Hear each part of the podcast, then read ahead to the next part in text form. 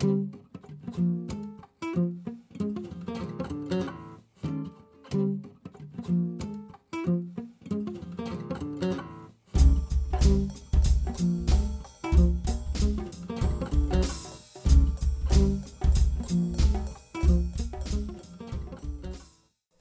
back to part two of Nothing Never Happens with the Kairos Center from Union Theological Seminary in New York City.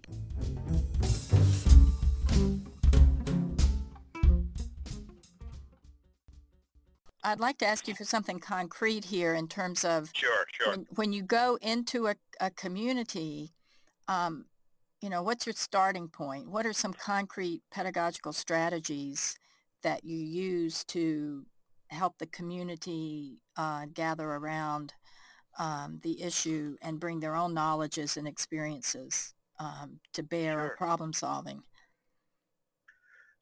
Uh, Yeah, like popular education Colleen, techniques. Yeah. Yeah, I can I can give a few. Do you want Yeah. to start? Uh, No, go yeah. ahead. Go ahead, Willie. Well, I, I can, I can uh, Tina, I can give you an example that that's Mhm. really has shaped our approach to to mass education or popular education, Yeah.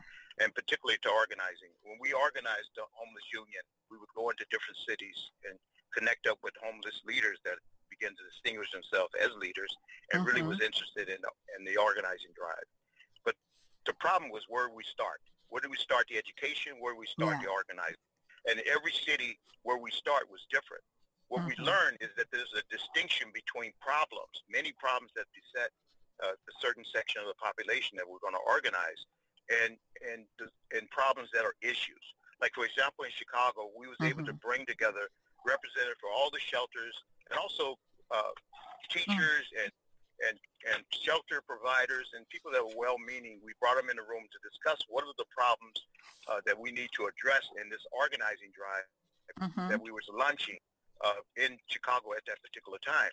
And so as we went back and forth in terms of what are the problems that, that people felt we need to start with, it, uh, the uh, Coalition for the Homeless, which was people who are not homeless, but they were working on the homeless and housing Mhm. problems, they at that time was conducting a lobbying campaign in Springfield, uh, Illinois, at the state legislature on housing. So they proposed that, you know, obviously the problems of homelessness is connected to housing, and that maybe they had buses and all kinds of things that they could uh, take homeless, the folks in the various shelters and where we had homeless folks, Mm.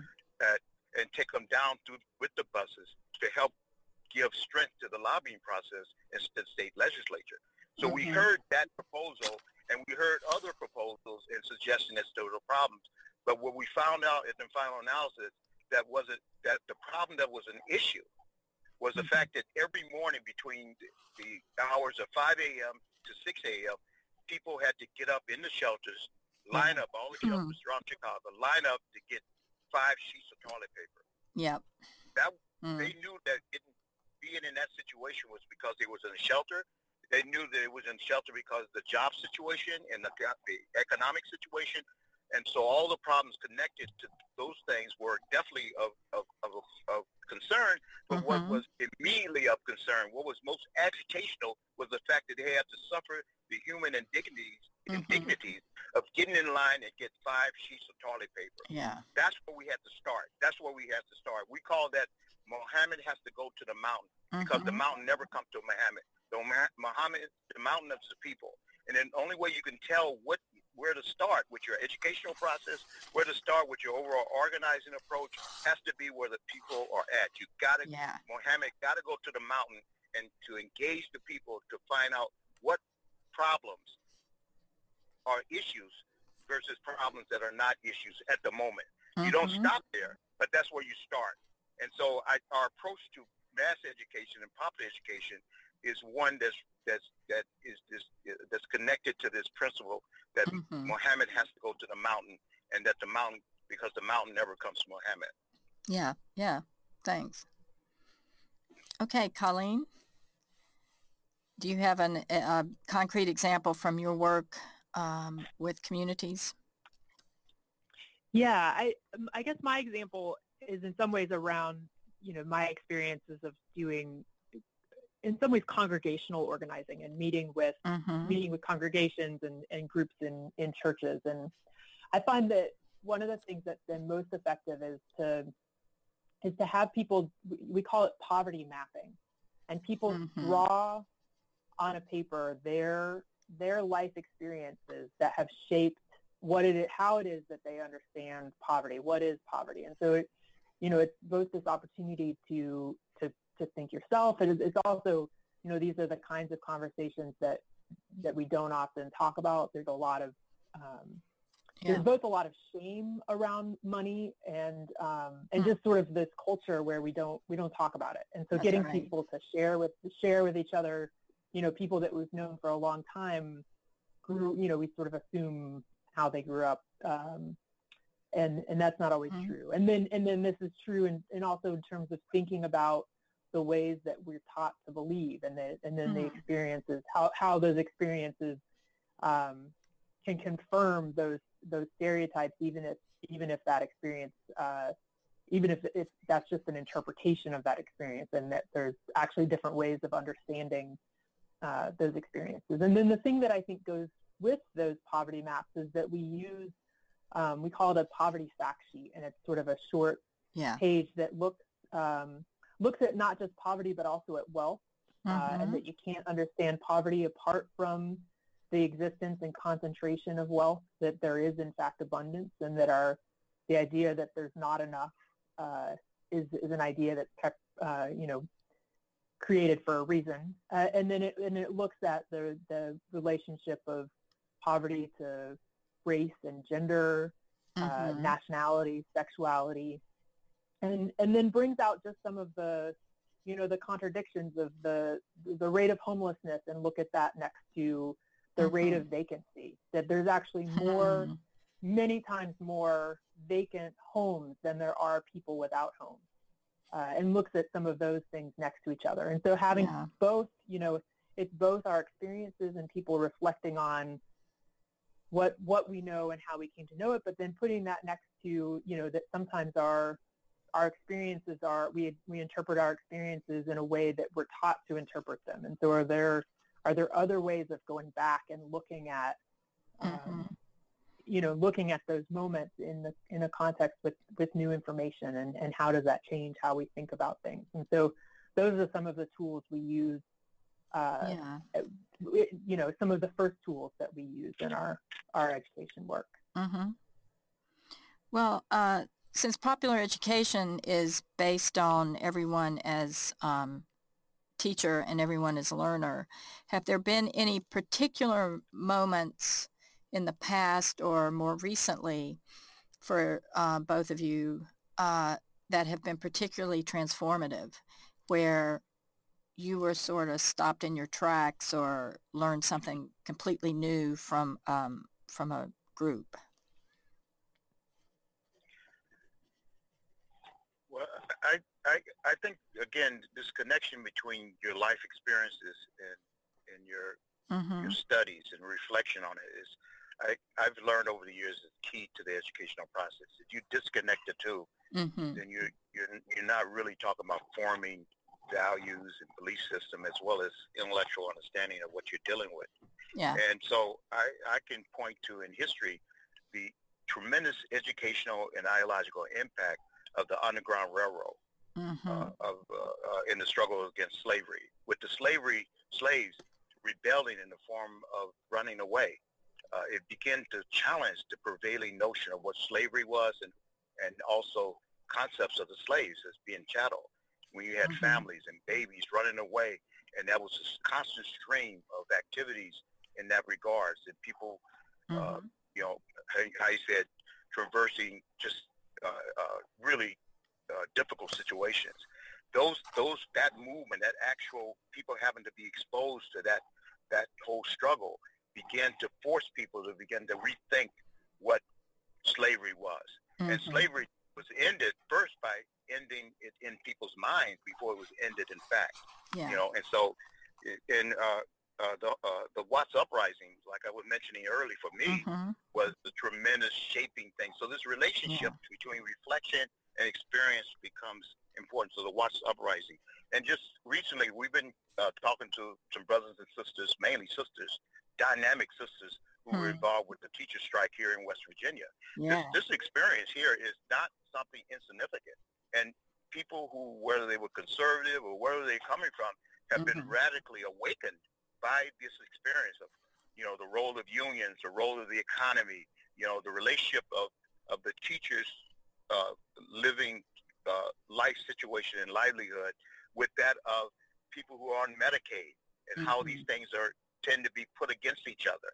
Uh, why are they being put? And whose interest is it being put uh, yeah. in, in contradiction? And these kinds of lessons were where the, the protest itself and the, and the struggle itself becomes a school, you know, uh, and that the you know that the classroom is connected to the struggles that uh, of classes in mm-hmm. reality is is is becomes a, the approach to to training and education, and and so therefore I think uh, uh, uh the experiences that that uh, that we've been uh, discussing here with these these dynamite leaders about what change has come upon them uh, in the process of school, mm-hmm. uh, the process of this teacher strike is very important. The other thing is that the country, the, the, the fact is that uh, that West Virginia was one of the main states that voted Trump, and they they they were one of the strongholds of the Democratic Party, and now they've been Republicanized. And yeah. yet you had this tremendous strike that took place and people hmm. that from the outside couldn't really understand it. But when you discuss it, you can, you can see that some of these leaders, they come from generations of struggles, starting back with the hmm. coal struggles in, in, in Matewan and, and the Mingo County and some of these out, these mine wars that took place. And their, their parents were uh, strikers in, in, in some of these uh, mine mm-hmm. strikes that have taken place and so on. And so all of that was conjured back up in the course of the struggle. Ah. And so to know, to say, well, is this Trump country or what? I mean, mm-hmm. what are we hmm. dealing with? I mean, you know, the idea of Trump comes to be in a very conservative, Republicanized kind of situation. So reflecting on the teacher strike, these kinds of questions came up. Uh, mm-hmm. That was not just it were of a high level. It was a high level, analytical level of discussion in terms of why the teachers strike, what what the significance of it, what it says about these times, this Kairos moment that we've been talking about. What mm-hmm. about these kids who are moving in relationship to the killing of the kids uh, uh, in yeah. Florida? Yeah. This spontaneous outbreak. You can see people going through changes. It, it, mm-hmm. The educational impact is there. So any notion of popular education has to see the relationship of the classroom to life experiences and the struggles that are happening uh, outside the classroom. And how you connect those things becomes the educational process, you know, yeah. in terms of what's what stays with people, what shape people into people who are committed to solving basic complex problems that beset, beset our society today. Yeah, and that's sounding really hopeful. So is that is that where you yes. find hope in the, in these rather oh man, I, trying I, times? you know, I mean, time, I'm talking to these young, newly emerging leaders, religious leaders as well. Mm-hmm. A lot of these teachers are, I, uh, pastors of churches. Uh, they uh, the attitude they took towards the children during the strike, uh, which is was totally contrary to what the media has portrayed the whole developments of the strike. Uh, yeah. It was really encouraging, really reinforcing, and and these are unsung saints. It's just they're not on TV, but they're people mm-hmm. who are are leaders uh, uh, uh, that are beginning to emerge in this period of real crises uh, of the global economy, as well as, of course, the, uh, which include the domestic situation here in this country. Yeah. So anyway, yes, it was very reinforcing, and that's part of the educational process where you are incentivizing people learning and asking questions and uh, and getting an understanding of what the problem is so they can ascribe to that problem, uh, mm-hmm. prescribe mm-hmm. to it a solution that accurately reflects what uh, the problem is. Mm-hmm. Yeah, yeah.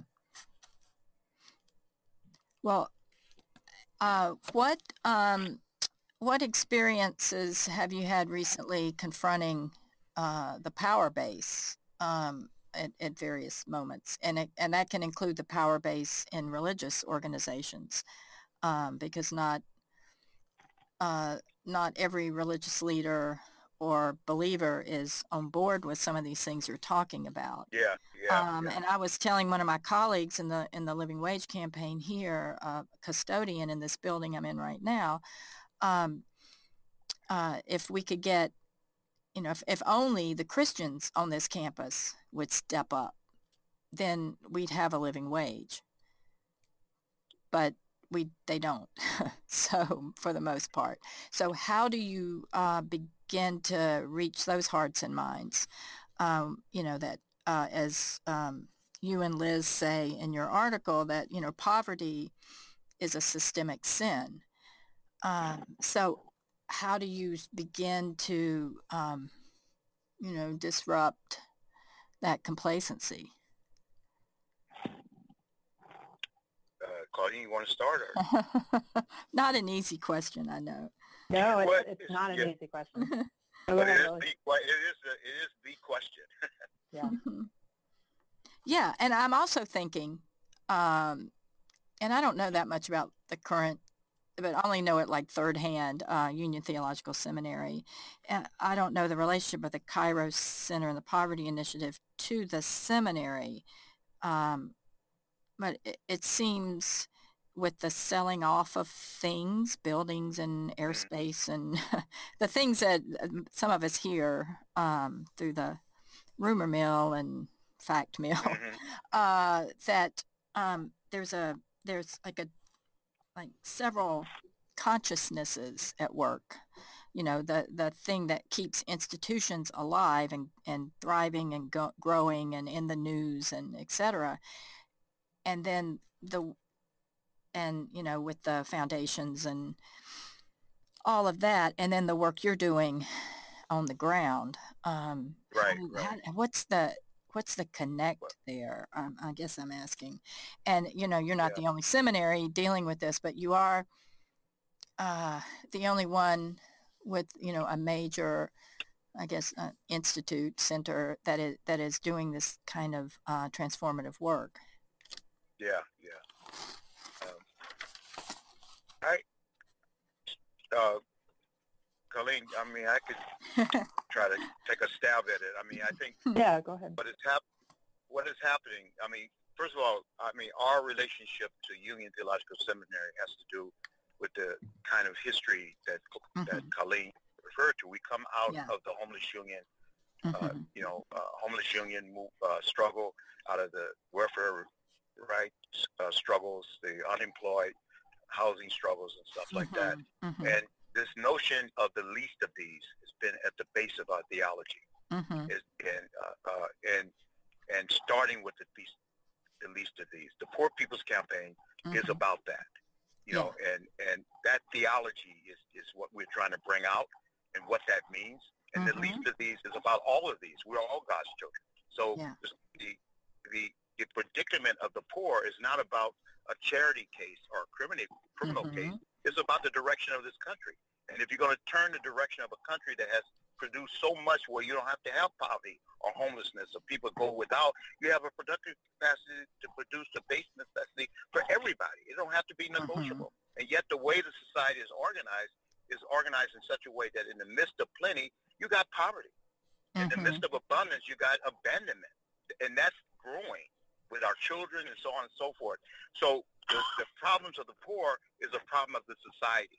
So the Poor People's Campaign uh, is is proving to be an idea. We, we're, the responses that we're getting all over the country, uh, it's proving to be an idea whose time has come. And the Mhm. notion of the poor is is is the notion of starting with the least of these. And Mhm. and the theological implication of that is great, especially when you have a demographic that has evolved over history, where the highest the areas of the country, you know, like in the South or any of the other areas of, of where you have poverty, the, the areas of the country where you have the most poverty, you have the most churches. You know, the, Mhm. the Bible Belt is a stride. The Bible Belt in Yeah. the South is a stride, the poverty belt, which comes out of a long history. And so the theology that Mhm. justified that kind of connection has to be challenged by by this kind of uh, this poor people's campaign. And the, Mhm. the starting point of the starting the starting point of a poor people's campaign is starting with those who hurt. And and the, the starting with those who hurt requires three approaches. Mm-hmm. One, organize. Two, organize. Mm-hmm. Three, organize. You know, once you begin to move that section, then all the stereotypes about they are the problems and not the way the society and the priorities of society is organized. Mm-hmm. That's not the problem. The problem is that they are failing society, not that society is failing them. When you move the people who are actually hurting right now, and they begin to tell their stories that they were once middle class, that they had jobs, that they had, they are not the stereotypical misconceptions that we're being bombarded with in the media and the movies and so on and so forth. But when you move the uh, the the least of these and, and build relationship with all sectors of society and, and that connection, you're talking about beginning to uh, uh, force and compel people to begin to question the old misconceptions and so on. This is pretty much similar to the, the impact, the ideological and educational impact of the Underground Railroad. Mm-hmm. When the mm-hmm. slaves start moving, you have to rethink what is slavery. When the slavery, slaves yeah. start running away, you have to restate, rethink who the slaves are and why are they slaves. And mm-hmm. this is mm-hmm. the, the effect I think that the underground uh, that the uh, Poor People's Campaign is going to have, and it's very critical to popular education because once you move that section of the population, uh, people have to think about it. Just like when the women, the struggle for women's suffrage. If the women yeah. didn't organize and start moving, people would continue to think that the problem was that the women should stay in the on the in the bed or in the kitchen and so on and so forth. Mm-hmm. But when the women still start moving, every all these old all these concepts that was that stood on the, the misconception of the role of women was all stood on their head, and people yeah. had to begin to question it. So popular education has to begin with you know the organization of those who are most affected. It has to start mm-hmm. with the, mm-hmm. the theology, uh, yeah. the uh, the uh, the least of these, which is the the problem, which is tied to this problem of what theology are we talking about? You know? Yeah, yeah, absolutely. So I want to I actually have something to add there. I just I want to talk a little bit about um, his, the the history of the, the 1968 Poor People's Campaign. Yes, and I think that's yeah. a, a, lesson there mm-hmm. um, that that speaks to this. I mean, I, I think that you know talking about today and even mm-hmm. even more so. I mean, also at the time, but even more so today, we I think this question of you know the the way that we're all funded, like where funding mm-hmm. comes for doing organizing work and where mm-hmm. funding comes for justice work and like how we're how we're able to do that work uh, is is just such a huge part of keeping us divided from each other and yeah. it's just a very effective strategy um, mm. for having us stay apart from each other we have to sort of stay in our own lanes and that if there's other people who are interested in similar things they're actually competition rather than than there being you know a, a you know more movement around an issue and mm-hmm. so and then we're also taught that these issues are separate from each other yeah not just in a competitive way but that mm-hmm. you know to you know if you can make a, a better argument for you know that your problem is solvable if you just get the right amount of funding you know right. sort of encourage us It encourages mm-hmm. us to define our problems apart from each other and mm-hmm. i think that the the original campaign was was similarly trying to bring people together across lines of division. And there was actually this really, I think, historic moment in Atlanta that was 50 years ago yesterday, where people came together. Uh, they were at Paschal's uh, oh, uh, yeah. hotel. Mm-hmm. Was where they met, right? Because it was it was the the black-owned hotel and conference center. Yeah, it was where they could have an integrated meeting, uh, and I bet the food was very good. But they, you know, so they got there for the, they had this conference where they were going to uh, organize the Poor People's Campaign, and I think it was a it was an unprecedented gathering of people from uh-huh. it was welfare people from welfare rights, it was leaders from the Native communities, it was there were migrant and agricultural labor there, uh-huh. uh, Ch- Chicano uh, organizers and leaders, Puerto Rican, uh-huh. poor whites from Appalachia, poor whites from the north, uh, sort of the you know the civil rights organizations were there. There were even a couple of unions there. Anti-war was there. Uh, yeah. Myles Horton Myles Horton was there mm. from the Highlander Center. Um, mm-hmm. Carl Carl Braden was there. Yeah. I mean, it was just uh, just an unprecedented gathering that's really been ignored uh, and hasn't been lifted up. And what uh, King, when King was with them, you know, what King said when he was with them, he says that we've, we've assembled here today with common problems, bringing together ethnic groups that may have not been together in this type of meeting in the past. And he says, you know, I've never been in a meeting like this, uh, but it's been one of my dreams that we'd come together and mm-hmm. realize our common problems. Power for poor people will really mean having the ability, the togetherness, the assertiveness, and the aggressiveness mm. to make the power structure of this nation say yes when they may be desirous to say no. Mm-hmm. So this was March March 14th, 1968 in Atlanta. Mm. And uh, Myles Horton wrote a letter actually mm. talking about the significance of this moment. And he said that, that he agreed that this was a, an unprecedented moment and the making of a real ground-up coalition that was going to be radically different. Yeah. So the, one of the things that's interesting about this letter is that he didn't get it mailed. King was killed so soon after this meeting oh, yeah. that Myles Horton had to put a note at the bottom of his letter. Mm. He was writing to, um, he was sending a letter to uh, uh, to Andy Young and um, to the uh, United Farm Workers. Mm-hmm. And uh, he had to put a note at the bottom when King was killed three weeks later saying, I didn't get, you know, I wrote this but didn't get it in the mail, and King has been killed. Um, mm-hmm.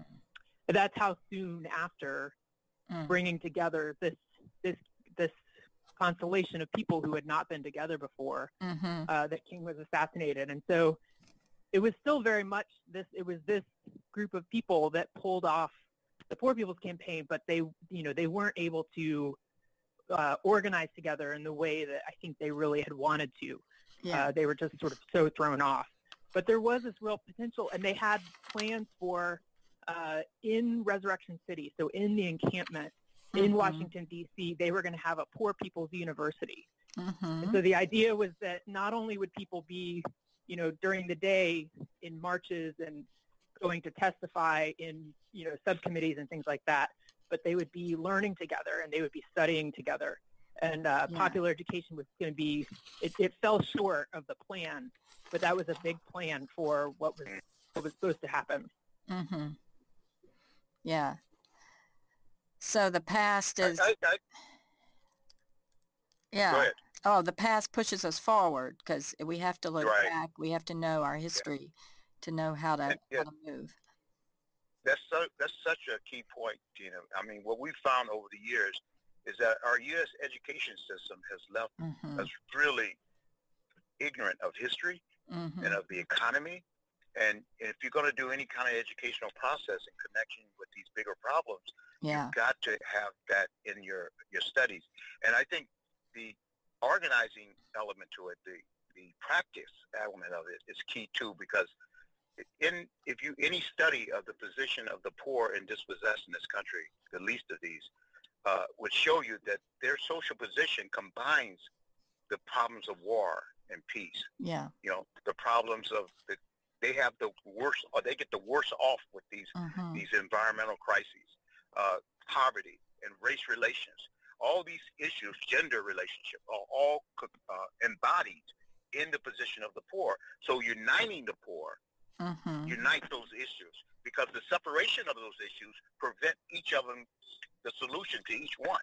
And so the, yeah. the educational impact of the poor being united is tremendous because it, it forces people to have to deal with these issues as inseparable. Because in the life of a poor person, you can't separate those things. You can't mm-hmm. separate those issues. Mm-hmm. You, only in academia or hmm. or certain section of the population who who are dealing with this issue or that issue. The tendency is for them to, and then they are funded. What's more, they're funded only to deal with those individual issues.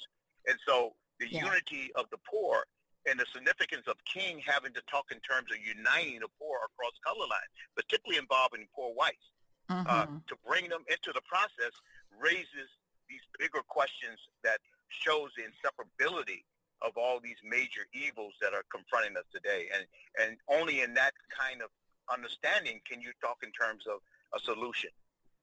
Yeah, and that's why when King started um, talking against the Vietnam War, he got into so much trouble. Yes. Um, yes. Yeah. Yes. yes. Well, he talked about the thing, if you recall, and this is what's often left out in his his Beyond Vietnam speech. Mm-hmm. The first part of his speech was that the reason why he saw this war was very was so important is that it proved to be the enemy of the poor, mm. and that it proved it, it, it showed that uh, that the poor whites and poor of color who could not unite or kept from uniting in this country could be united in brutal unity in attacking the Vietnamese poor. Mm-hmm. That those were the fundamental reasons that he talked about uh, about the uh, his opposition to the to the to, to the Vietnam War, and the fact that he launched the Poor People's Campaign made that more of a threat. And yeah. his uh, uh, his assassination kind of preempted mm-hmm. these, these these efforts that he was starting in terms of the meeting in Atlanta, uh, into you know Atlanta in Atlanta, Mhm. Georgia, and also these other meetings and and the relationship with uh, uh, Myles Horton and all those kinds of things that that was being brought together under his leadership. But with his assassination, all that was kind of re- misdirected. Yeah. Yeah. So with all this, uh, what is, uh, what's the connection or, or what do you want to say? What would you like to say to institutions of higher education, you know, colleges, universities, seminaries? Um, I mean, why should uh, faculty who teach whatever discipline, you know, care about any of this, right? Because, um, you know, we're, you know, in the ivory tower syndrome. Uh, so, I mean, where is the connection between these grassroots movements? Uh, what kind of coalitions and partnerships would you like to see happening? Well, Colleen, I, I defer to you, Colleen, first, and then I'll follow. Yeah. So, I mean, on the for for one, I think that the, you know, as someone that has a degree that qualifies me to to, to teach in Mhm. in one of these places, but Yeah. you know, there's there's actually not not jobs there, uh, and the Yeah. jobs that are there are uh, increasingly not not tenure track, and um, Mhm. and then this real crisis of people graduating with the combination of, of heavy debt and right. uh, and not and not being able to find jobs in Mhm. the way that Mhm. they used to, and those jobs not being secure. Um, that really that you know there will you know that the the economy is is is not is increasingly not secure for Mhm. increasing numbers of people. That's right. And so I think that um, really thinking that you can be in an ivory tower apart from Mhm. society as a whole is is something that uh, is, we're taught not not to our advantage. Uh, Yeah. And so Yeah. beginning beginning to be honest about that and, and think about that, I think, is part of it. Um, that, that the direction of society as a whole is uh, Mhm. is, Yes. is rapidly changing That's and right. that we're Yes. you know we're not actually going back to to the economy of, Mhm. of 50 years ago Yeah. um, and we're not going we're not going back to low unemployment rates and that we're actually moving towards um, you know automation in in sectors that right now are hard to imagine being automated Yeah. um, and you know with the you know the way that the cost of higher education just ratcheting up Mhm. higher and higher that we're going to have you know college is going to be possible for fewer and fewer people Mhm. Yeah. and so it's actually you know the the questions of poverty and the poor is something that's not apart from from the rest of us that there's there's very few people actually that can afford to to think that this is something they're doing for someone else Mhm. and not Right. something that we're doing for ourselves and for our children Yeah, that's what the Faculty Forward Yeah. movement and, and the Graduate Student Union organizing are Beautiful. telling us. Yeah.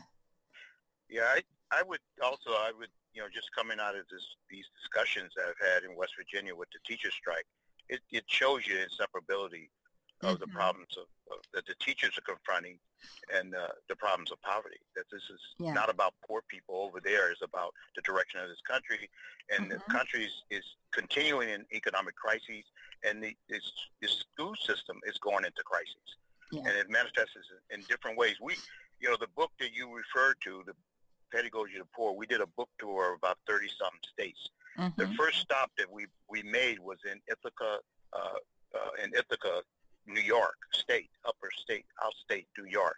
Mm-hmm. And, uh, and we were invited there by a teacher uh, and we addressed anywhere between 250 to 300 students mm. about the book and about what it's trying to speak about in terms of these times and so on and so forth. Afterwards, after we talked, uh, we got an ovation, but one of the students stood up, a student-looking person, very mm-hmm. beautiful mm-hmm. white young lady, uh, student-looking. She said, uh, uh, I really want to thank you guys for what you had to say. I'm definitely going to buy the book. Uh, but I want, I have to say this. My name is Megan and I graduated from Ithaca College, this college, mm-hmm. uh, magna cum magna cum laude, mm-hmm. and I'm mm-hmm. homeless. It stunned the whole crowd. Mm-hmm. It just yeah. stunned, you know. And uh, and the next morning, uh, Alicia, who was the professor that arranged for us to come, mm-hmm. she said three of her students who came to hear us came up to her and say, "Yeah, we're slouch uh, couch surfing. Mm-hmm. We're we're homeless as well." And so this yeah. problem of the yeah. like the student the population of the students, and even in Columbia, we just heard from in Columbia University, this Ivy League mm-hmm. school, there's a there's a homeless population among those students. So yeah. this is not something that's about the poor people over there, and yes. this kind of false sense of security of the teachers, of the students, and so mm-hmm. forth and so on, or the idea you get a good education that that's going to guarantee you a good life. Those those those questions and those developments are being called into question today. Mm-hmm. So the Poor People's Campaign, if it's going to be successful, it's got to embrace everybody. Yeah. And, it, and it has to embrace every section of society. And it and the poor the, the Poor People's Campaign cannot be interpreted It's only about how we're going to help poor people. This yeah. is how we're going to help. This is how we're going to help ourselves, our family, yeah. our kids, and their yeah. future. This is what this campaign is all about. It's not just about poor people. It's just that poor are the first to be hit. And if yes. they hit them today, they can hit you tomorrow. We, many of us only one paycheck or one healthcare crisis mm-hmm. away from poverty and homelessness. That's that's the way our structure, our society is structured. And the idea that you can have a small percentage of the population, one percent, that can concentrate all the wealth in society, and more and more people are becoming homeless. The middle income are becoming impoverished. You know, and increasing segments of the population are becoming totally superfluous. That should mm-hmm. be something that everybody should be denouncing and have to stand up, stand up against, and begin to stand together against if mm-hmm. we're going to move the issue. Yeah. So what I'm hearing is there's a call to uh, educational change that those of us in higher education, it's it's necessary for us not to teach the same way that we've been teaching you know, to make our curriculum more inclusive and more um, connected yeah. to these issues. Right.